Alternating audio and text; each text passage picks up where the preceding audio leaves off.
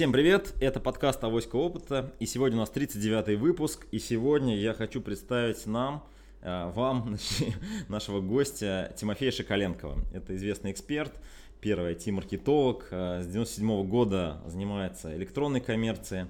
Э, в 2001 году основал интернет-магазин цифровой электроники, который вошел в топ-100 российского Якома. Автор первого бестселлера на русском языке об интернет-торговле – создатель уникальных практических методик диджитал-маркетинга и лидогенерации, а, участвовал в создании и развитии известных на рынке IT-инструментов и сервисов для автоматизации маркетинга.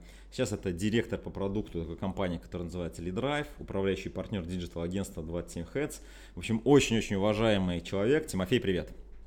Доброе утро или день, у кого как. А, да, у нас такой формат, мы задаем вопросы, и ты на них отвечаешь. Давай начнем. А, Кать, тебе слово, задай свой вопрос, давайте поговорим. Здравствуйте, коллега, здравствуйте, Камиль, Тимофей. Спасибо большое за первый вопрос. А, на самом деле, мы когда обсуждали с Тимофеем возможность встретиться у нас в эфире, я ему сказала, что мы много говорим о том, что происходит на рынке электронной торговли, на что Тимофей сказал, что рынка электронной коммерции не существует. Да, такой достаточно провокационный взгляд на то, что есть на рынке, потому что обычно все говорят, что вот рынок электронной коммерции вырос, там рынок электронной коммерции вырос несколько раз, там такие-то сегменты растут, такие-то падают. Тимофей, вот почему ты так заявляешь? Скажи, пожалуйста. Ну, на самом деле рынок электронной коммерции – это анекдот. Вот я всегда улыбаюсь, смеюсь, когда э, ну, там, весьма уважаемые люди могут упоминать такие ну, странные на самом деле вещи. То есть если посмотреть, как в мире э, говорят про онлайн-торговлю, так и говорят. Онлайн, там, количество онлайн-заказов, объем онлайн-заказов, может быть, в деньгах, э, как онлайн-заказы растут и так далее. Но рынка такого быть не может. Есть рынок, не знаю, готовой еды, есть рынок э, fashion, да. То есть, ну, на самом деле рынки бывают очень разные, но рынок электронной коммерции, может быть, когда-то и существовал на заре вот этой всей истории, когда действительно была как бы офлайновая торговля сама по себе, и были отдельные люди, которые там имели доступ в интернет, э, что было, в общем-то, весьма сложно. Интернет-магазины были единственные, они никак не связывались с, с, с офлайном, да, то есть онлайн-торговля была сама по себе. Сейчас Омни уже слово-то ушло даже из употребления, потому что ну, практически так тоже и не говорят. То есть все стало омни. Ну, вот, поэтому употреблять рынок электронной коммерции немножко странно. Еще раз, нигде в мире, кроме России, так не говорят. Вот, говорят рост онлайн-заказов, рост э, там, денег в онлайне там, процент онлайна от общего торговли. Это действительно все интересно, но просто когда мы говорим, что вот рынок онлайн, коммерция или торговля, неважно на самом деле, то и другое бредятина, вот, когда, что это все растет, мы просто говорим о том, что идет перетекание процесса покупки из э, офлайна в онлайн, и чем дальше, тем больше. То есть это не рынок какой-то растет, потому что количество людей на нем, то есть целевая аудитория остается то же самое, оно фиксировано. Вот, люди больше не покупают, потому что у них не, не, не стало внезапно больше денег. Вот, просто у людей меняются, меняется покупательское поведение, меняются привычки. И это происходит ну, вот на протяжении, не знаю, наверное, последних там, 20 лет очень активно. Вот и все. Угу. Да, Тимофей, заодно задам тебе вопрос э, в развитии этой темы. Ну, то есть вот смотри, люди стали больше покупать в онлайне, но в онлайне происходят э, совершенно разные истории. То есть мы смотрим и на маркетплейсы, мы видим, ну, понятно, с поиска кто-то набирает, ну и другие есть возможности в онлайне. Можешь вот немножко вот про онлайн э, рассказать, как ты видишь сейчас вообще динамику на рынке, то есть что происходит и, соответственно, что делать небольшому продавцу или, может быть, чуть покрупнее продавцу, вот сейчас именно в онлайне, что бы ты посоветовал? Какие-то стратегии, может быть, интересные? Ну, во-первых, нужно э, постоянно помнить о том, что процесс, раз уж мы про процесс э, и про покупательское поведение заговорили, то нужно помнить о том, что если раньше, там вот в начале 2000-х, когда вот это все зарождалась, вся эта история, то процесс выбора продукта, процесс Э, выбора решения даже, да, более высокий уровень воронки, а, он происходил в офлайне. То есть люди ходили куда-то в магазины, читали какие-то бумажные еще газеты, да, сейчас ничего этого практически не осталось, общались с, с людьми, а, там, задавали вопросы какие-то друзьям, знакомым и так далее. Потом, может быть, приходили в онлайн, опять же, те, у кого была такая возможность, и покупали, как правило, мотивация была подешевле. Сейчас вообще все происходит по-другому. То есть сейчас весь процесс э, от начала, от формирования спроса, там, выбора решения поставщика и так далее, он перешел в сеть. получилось так, что э, теперь всем, в общем-то, тем, кто занимается продвижением в сети, нужно не только окучивать, условно говоря, сформированный спрос, то есть те люди, которые пришли, которые пишут в поиске, что они хотят купить товар там АБВГД модель 1, 2, 3, то им нужно думать совершенно не об этом. Им нужно думать о том, как найти свою аудиторию в сети, как с ней коммуницировать не только на самом последнем этапе воронки продаж, особенно в контексте маркетплейсов, которые сожрали на самом деле весь а, сформированный спрос, а до того э, этим успешно занимались э, гипермаркеты, от которых практически сейчас ничего не осталось, все превратились в маркетплейсы, или товарные агрегаторы, которые тоже активно э, значит, тащили на себя этот трафик.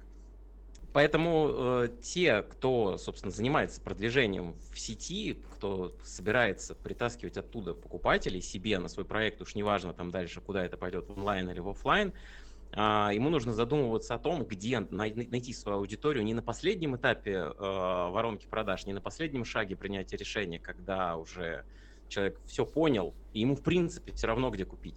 Самое смешное, что я вот об этом говорю последние несколько лет, но вот э, критическая ситуация стала вот за последние годы, когда появились маркетплейсы, и они просто перетянули на себя, очень быстро причем, перетянули на себя огромный объем, вот огромную долю, наверное, продаж а, онлайна, и действительно мелким магазинам, вот то, что ты, Камиль, говоришь по поводу, mm-hmm. что делать мелким магазинам, на самом деле совет ровно тот же, что я там давал 5 лет назад, просто сейчас уже времени толком нет на ну, такую серьезную реализацию этой истории, но другого пути все равно нет. То есть либо закрываться, э, либо действительно планировать весь покупательский путь от первого контакта вот, э, думать о том, что, собственно, конкретной аудитории надо, и давать ей это в виде контента, в виде контента текстового, в виде контента видео, э, коммуницировать с этой аудиторией.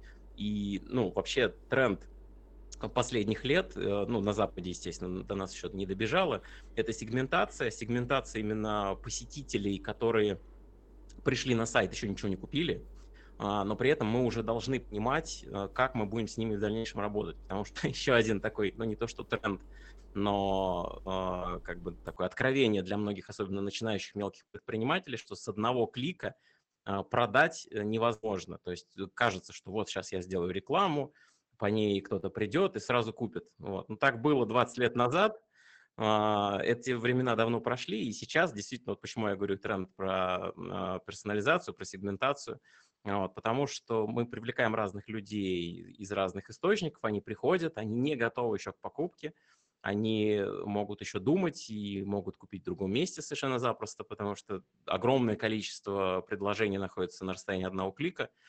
И вот этот вот вопрос о том, что, собственно, делать с людьми после того, как мы их притащили на сайт а, какой-то рекламой, вот это вот действительно большая, такая огромная тема, которую можно обсуждать, ну, там, часами. Вот. Но так или иначе, это, это вот тренд, тренд на Западе и постепенно приходящий, собственно, к нам. Ну, вопрос как раз по поводу у меня будет э, магазинов больших, маленьких, еще магазины есть производителей, да. Что сейчас произошло во время пандемии? Мы все поняли, что на самом деле розница традиционно работает очень плохо в канале онлайн. А, не привозят, э, пересортятся, долго доставляют, сайты не работают. Ну, в общем, много всего прекрасного. Вот, поэтому, ну, на мой взгляд, да, сейчас прекрасное время для производителей выйти в онлайн и делать собственные магазины. Но ты правильно сказал, что там есть маркетплейсы.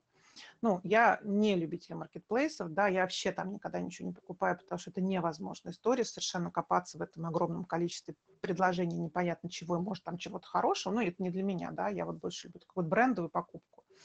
Вот. Но, тем не менее, да, прекрасно понятно, что маркетплейсы начинают занимать сейчас место постепенно, место розничных сетей, вот, соответственно, что делать производителю сейчас? Потому что я так понимаю, что у производителя сейчас очень хороший шанс перехватить инициативу вот у тех непонятных магазинов, да, ритейлеров онлайновых, которые не очень хорошо разбираются с ассортиментом, не могут пригнать грамотный трафик и так далее, и так далее. Вот а, как ты видишь ситуацию с точки зрения производителей в онлайне сейчас? Ну, во-первых, у производителей сейчас появилось огромное количество возможностей. То есть, действительно, я наблюдал эту ситуацию, ну, поскольку работал в компании, которая в том числе занималась дистрибуцией, оборудовании, взаимодействие с производителями, это была основная наша задача, ну, одна из основных задач. И у производителей действительно отобрали, ну как, не то что отобрали, они сами отвалились, э, значит, действительно те инструменты, к которым они привыкли, то есть э, профильные журналы, какие-то профильные сайты в том числе, которые там по большей части подохли, вот, потому что СМИ вообще сейчас не сладко. Вот. А, у них огромное количество денег, в смысле, ну, у них есть бюджеты на продвижение, и они хотят, чтобы эти э, бюджеты не просто куда-то там, как закрома Родины в свое время э, уходило, и непонятно, что дальше с этим происходило. Вот. А чтобы все-таки эти деньги влияли непосредственно на продажи. И вот э, у производителей действительно сейчас появляются возможности, если это речь про маркетплейсы, то они действительно могут заниматься продвижением а, себя, своего бренда а, внутри площадки, потому что все-таки Marketplace – это практически закрытая экосистема. То есть человек, который в ней живет, ему там все нравится, и он там э, ну, нормально себя чувствует, да, он покупает одно, второе, третье, то есть не секрет, что есть подсевшие на конкретные маркетплейсы люди и покупают все только там, если там чего-то нет, они выбирают другой продукт, то есть они просто не, не вылезают. Поэтому внутри маркетплейсов, естественно, есть возможности продвижения через брендовые разделы, там, повышение выдачи своих товаров и так далее. Это как базовые вещи, но как минимум это можно делать. При этом, естественно, производителю все равно у какого ритейлера, который размещается на маркетплейсе, кстати, это отдельная, наверное, тема и тоже меня каждый раз передергивает, когда ритейлер размещает на маркетплейсе свои предложения. Ну, окей, про производителей давайте все-таки сначала. Вот, то есть есть ритейлеры, которые действительно размещаются на маркетплейсе, и производителю все равно купят условно в его фирменном магазине или у ритейлера, э, потому что, ну, так или иначе, это его товар. А, вот, и продвижение действительно большое количество. Дальше у Facebook появилась замечательная тема, про которую сейчас мало кто говорит, это Collaborative Ads. Это когда можно подключить к Facebook площадку, то есть, например, тот же Marketplace, на котором размещаются разные совершенно поставщики, неважно на самом деле, кто это, это бренды, это дистрибуторы или ритейлеры, не суть. А, при этом производитель может а, тратить свои бюджеты на продвижение продукции, и опять же, кто там, какой конкретно ритейлер будет продавать, ему все равно. Вот, вот это вот очень интересная тема, она большая, вот, площадок пока к Facebook подключено не очень много, вот, но они прям молодцы. То есть, ну, как минимум из того, что мы знаем, можно упомянуть Озон. Вот, и на Озоне действительно уже э, можно, то есть производитель может продвигать свою продукцию на Озоне э, через Facebook видеть реальную отдачу, а не просто, что какой-то трафик там куда-то ушел с, с непонятными перспективами. Вот, то есть, условно говоря, в онлайне мы пришли к тому, что производитель наконец-то может снова э, конкурировать с другими производителями, а не пытаться там, в контекстной рекламе конкурировать со своими же э, там, дистрибуторами или дилерами, что, в общем, было несколько лет назад, и мне это, там, ну, несколько производителей обращались там, за консультацией. Это, конечно, ну, тоже а, такой забавный анекдот, когда производитель конкурирует сам э, за один и тот же трафик со своими поставщиками, в итоге увеличивая их косты, то есть уменьшая их заработок, и в итоге там часть поставщиков, ну, то есть произ... Э, э, розничных продавцов даже отказывались от продукции бренда, просто потому что этот бренд не давал нормально работать. Вот, так что здесь, в принципе, анекдотов много. Что касается выхода производителей на площадки самостоятельно, то здесь наверное, очень большая тоже тема, можно там часами про это дело разговаривать.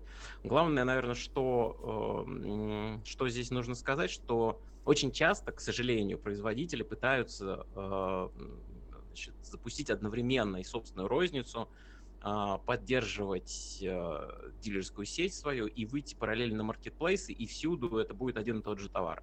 Вот, это стрельба себе даже не в одну ногу, а в обе ноги, э, вот, потому что, ну, невозможно сделать все сразу. Естественно, фирменный магазин, он начинает конкурировать с магазинами э, своей дилерской сети, и тут, естественно, должна быть очень грамотная и рекламная политика, и политика в плане скидок, потому что, ну, естественно, у производителя гораздо больше возможностей. И я, опять же, часто вижу такое, что берет производитель и запускает какую-то акцию, э, в которой он продает в розницу дешевле, чем его э, дилер может себе позволить. Естественно, дилеру это не нравится, там один раз он ему это простит, второй раз, может быть, простит, вот, а третий раз он просто перестанет торговать этим товаром, потому что, ну, зачем?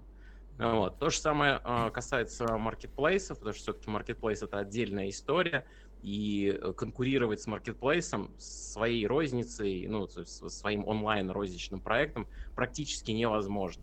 То есть, и, и главное, что это не нужно делать. То есть существует так называемая гибридная модель, когда планируется разный ассортимент э, выкладывать на разные площадки. То есть в идеале, если действительно делать и фирменный магазин, и поддерживать дилерскую сеть, и маркетплейс, то есть смысл сегментировать свой, свой ассортимент и э, в зависимости от там, цели уже конкретного бизнеса э, выгружать на разные площадки разный ассортимент, чтобы стараться, чтобы не было такой вот прям прямой конкуренции, особенно учитывая то, что на разных площадках все-таки люди очень по-разному э, потребляют продукцию. То есть на маркетплейсах все-таки средний чек, он ниже, ну вот, в фирменных интернет-магазинах или фирменных магазинах брендов, как правило, средний чек выше – ну и там дилерская сеть, она очень разная. То есть здесь э, вот кажется, что есть огромное количество каналов, да, сейчас мы вот возьмем, сюда засунем, сюда засунем и полетит, но на самом деле вот этого эффекта синергии, он не всегда бывает, и, и, и зачастую как раз э, вот эта вот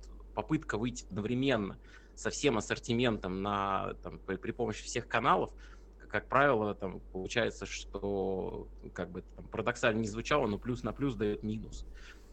Вот, собственно, такая, наверное, история. Да, Тимофей, вот тоже вот в дополнение к этому задам вопрос. То есть, в принципе, мы сейчас видим, что производители некоторые очень активно начинают вообще самостоятельно двигаться, так, такой называемый тренд D2C, так называемый, да, тренд, uh-huh. когда производитель сам идет к клиенту, и в принципе это идет как раз то, что ты сказал в самом начале, в эту в концепцию укладывается, что они пытаются контролировать путь клиента где-то там в самом начале, да, то есть пытаются выстроить вот такой Извините, я перебью, это очень логично с их стороны, да, потому да, что да, они, не, не, то есть есть огромное количество да, да, продавцов, да. которые э, на самом деле ничего не делают. Они да, просто да, да. перекладывают вот... с одной полки на другую, производителю это не нравится, он готов вкладывать в это деньги, но эти, эти деньги ни, ни до чего не доходят. Это на многих рынках происходит. Да, и у меня вот вопрос связанный с этим как раз, да, все правильно. То есть э, останутся ли вообще продавцы, которые перепродают? Вот, вот твой прогноз. То есть э, либо всем надо стать производителем, то есть и, соответственно, вот этого канала, который был там 10-15 лет назад дистрибуционный, он как бы, ну, исчезнет, и просто все будут заходить на монобрендовые магазины. Ну, понятно, маркетплейсы какую-то э, вещь там закроют, да. Вот э, можешь какие-то там, ну, понятно, прогнозы сделать благодарные, но вот твое видение будущего, то есть как будет именно выстроена дистрибуция и продажи в будущем вот в части производителей, в части ну, вот этих вот оптовиков и розницы? Окей, okay, ну то есть что будет с розницей? Да, да, ну, да, что, будет, что будет с розницей, что будет с оптовиками, что будет с производителями. Okay. Но на, на самом деле, как вот начнем с простого, да, простое это как раз дистрибуция. Mm-hmm. То есть ради чего создавалась дистрибуция? Чтобы было удобно прийти, э, собственно, рознице, да, розничному продавцу куда-то в какую-то компанию э, и получить там на постоянной основе получать поставки. Вот, потому что производитель, как правило, не обладает соответствующей инфраструктурой работы с э, огромным количеством там, компаний. То есть, грубо говоря, как бы я это построил, там, что производитель работает э, с крупными ритейлерами, а, потому что у них, э, у каждого может быть оборот, как у дистрибьютора там, какого-нибудь, да, и есть дистрибьютор, работающий с маленькими, ну, там, меньше какого-то определенного размера розничными поставщиками. Вот. Что касается, ну, это как бы идеальная картина мира, там в реальности понятно, что возникает куча э, сложностей с этим разных. Вот. А, значит, что касается э, розничных продавцов, действительно огромное количество розничных продавцов э, перестанет существовать. Собственно, этот процесс давно идет. Это не новость, это не э, там какой-то, ну, трендом это можно назвать, но это уже тренд не первой свежести. Вот, то есть э, выживают э, продавцы какие? Выживают продавцы нишевые, которые понимают, э, собственно, с кем они работают, понимают, как общаться с этой аудиторией. В принципе, то, с чего мы начали.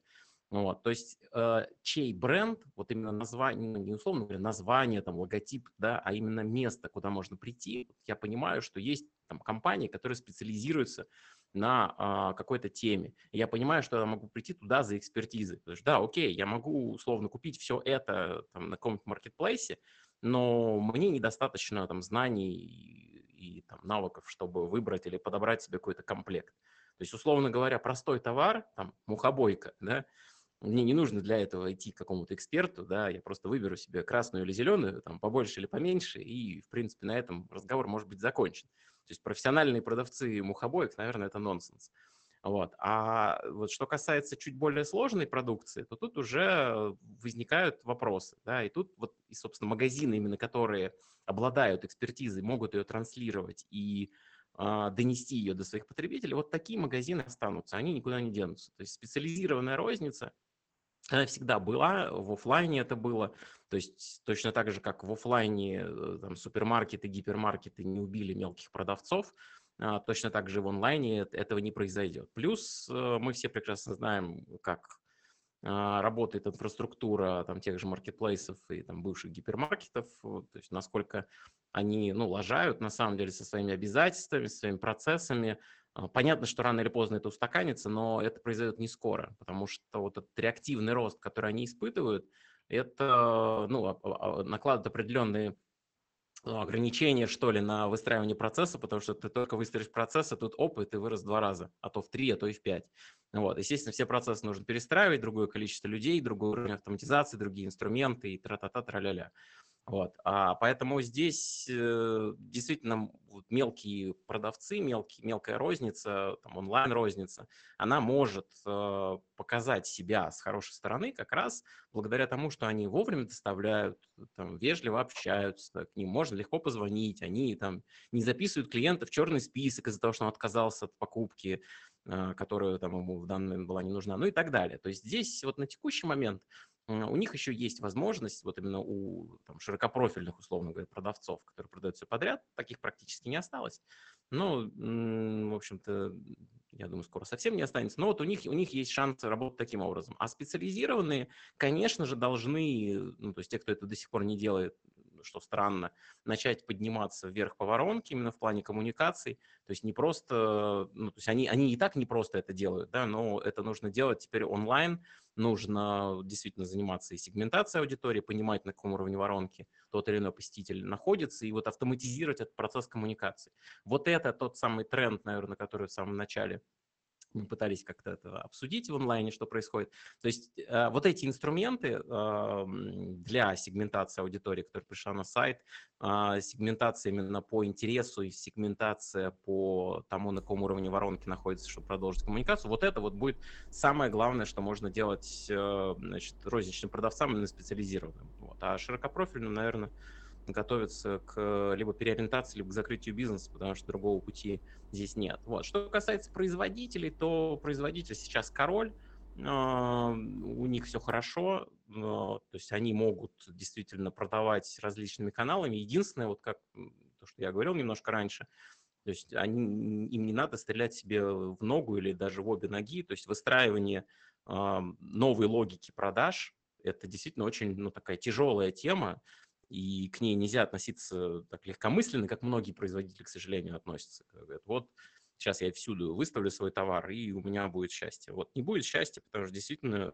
розница отказывается, и на маркетплейсе начинаются беготня со скидками и так далее. То есть маркетплейсы будут отжирать маржу, и это будет происходить. Вот все яйца в одну корзину нельзя класть, нужно диверсифицировать. А как? А дилерскую сеть уже разогнали, потому что они начинают конкурировать с маркетплейсом, который постоянно дает скидки и так далее, и так далее, и так далее. То есть вот эта вся э, история, она, ну, как бы сложная. То есть э, нужно, условно говоря, перестать бежать, сесть э, вот, и э, распланировать, а, собственно, как это будет происходить. И, и не с фантазийными какими-то вот этими мыслями, что нам кажется, что значит, наш потребитель ведет себя вот так, а вот прям с сознанием и с пониманием, откуда вам это кажется, и почему вам кажется, что он ведет себя именно, именно вот так, именно сейчас, и что будет происходить, там, условно говоря, через год, через два, через три, ну, через пять там практически невозможно, но хотя бы вот ближайшая такая среднесрочная перспектива, она, ну, должна быть в плане, иначе. Сложно сказать, как, как с этим вообще можно жить. Тимофей, мне вот очень понравилось то, то, что ты акцентировал вопрос экспертизы. Да, я тоже считаю, что экспертиза спасает офлайновый магазин на данный момент, да, когда ты приходишь, не очень разбираешься в продукте, но тебе очень важно, чтобы он соответствовал определенным характеристикам, тебе помогают консультации. Но вообще офлайн розница она на самом деле может предоставить большой спектр услуг, включая даже развлечения, да, там, там атмосферу, влияние на человека, там, той красоты, которую может там увидеть. А, абсолютно именно так и работает, и, и так и работает в магазинах производителей, естественно, потому что они знают, что такое брендинг, они понимают, как общаться с потребителем. Как это все перенести в онлайн? Ты уже начал говорить о, вот, о том, как это можно сделать, да, о том, что нужно общаться раньше чуть-чуть, чем, чем продавать. Вот. Тем не менее, вот можешь чуть поподробнее, как построить хороший сервис онлайн-магазину, где, в принципе, есть только белый интерфейс, потому что белый интерфейс – это удобно, да, удобная система фильтров, что, как вот эту экспертизу показать, рассказать, как с ней, как с ней работать?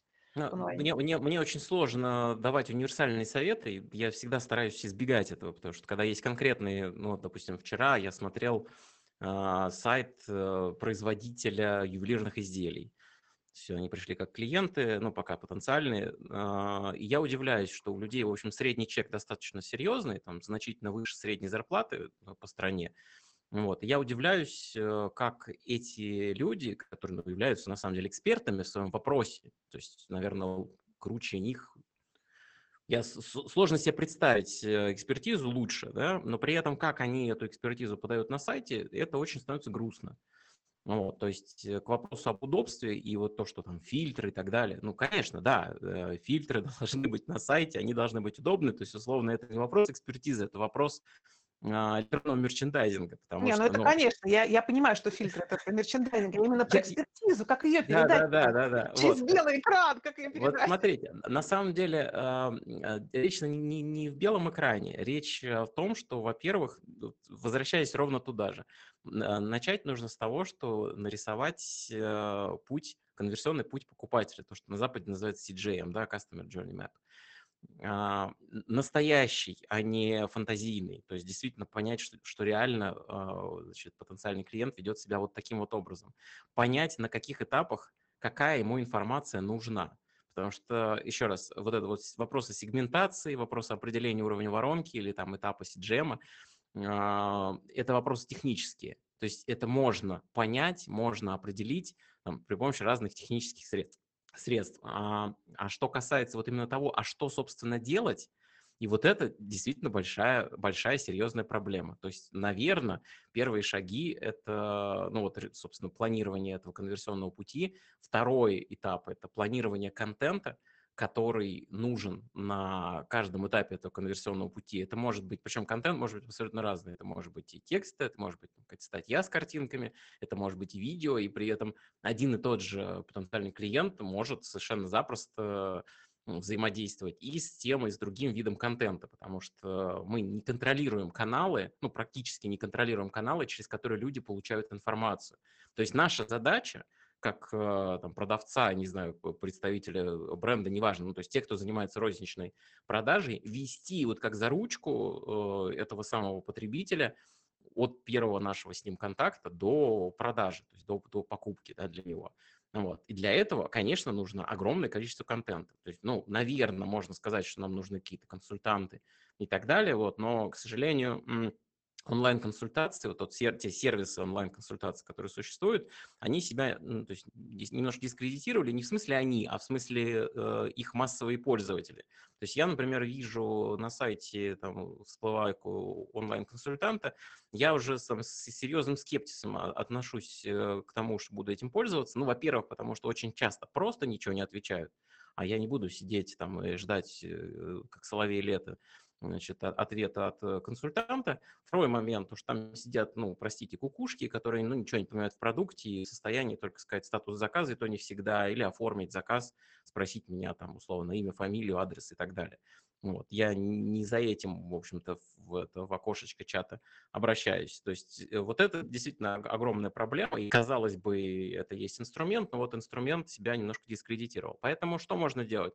Можно задействовать различные инструменты облачного маркетинга их есть, ну, там, большое количество, а, которые, опять же, в нужные моменты времени будут не просто выпрыгивать окошком консультанта, спросите нас, спросите нас о какой-нибудь фигне, вот, а э, которые будут подсказывать человеку, а что сейчас, вот в данный конкретный момент, ему можно почитать, узнать а, и так далее.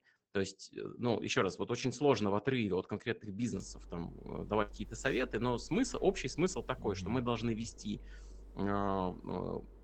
потенциального клиента от первого контакта, то есть когда он, условно говоря, э, там, взаимодействовал с бизнесом, это может быть наш сайт, это может быть телефон, это может быть офлайн точка, это может быть э, найденная точка на картах и так далее. Вот. И мы должны дальше его действительно сопровождать. Причем сопровождение это идет не только на сайте, да, вот с плавашками различными, то, о чем я говорю. Это сопровождение должно идти и вне сайта. Потому что не, ну, на текущий момент все кричат, что сейчас куки пропадет, мы не знаем, что делать. А, окей, не волнуйтесь, все будет хорошо. А, вот. То есть мы можем продолжать коммуникацию с этими людьми и вне сайта, используя там, различные сети, ту же рекламную сеть Яндекса, ту же контекстно-медийную сеть Гугла, а, те же социальные сети, и это, кстати, отдельный вопрос к вопросу коммуникации, уж где а, общаться лучше, чем в социальных сетях, наверное, нигде. Вот. А это тоже, наверное, еще часа на два разговор, потому что действительно производители и продавцы розничные соцсети используют, ну, очень странно, да, такой свалка контента, непонятно зачем создана, и такое восхваление себя непрерывное.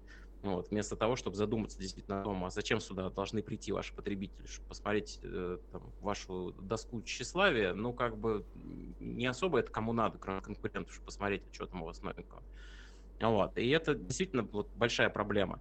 Э, когда я рассказываю э, там, розничным компаниям, э, там, представителям, руководителям, говорят, ой, слушай, а что ж делать-то? Нам теперь, получается, за каждого а, потенциального клиента, за каждого клиента нужно не просто один клик заплатить там из контекстной рекламы, а нам нужно теперь вообще там 10 или 20 кликов, это же никаких денег не хватит.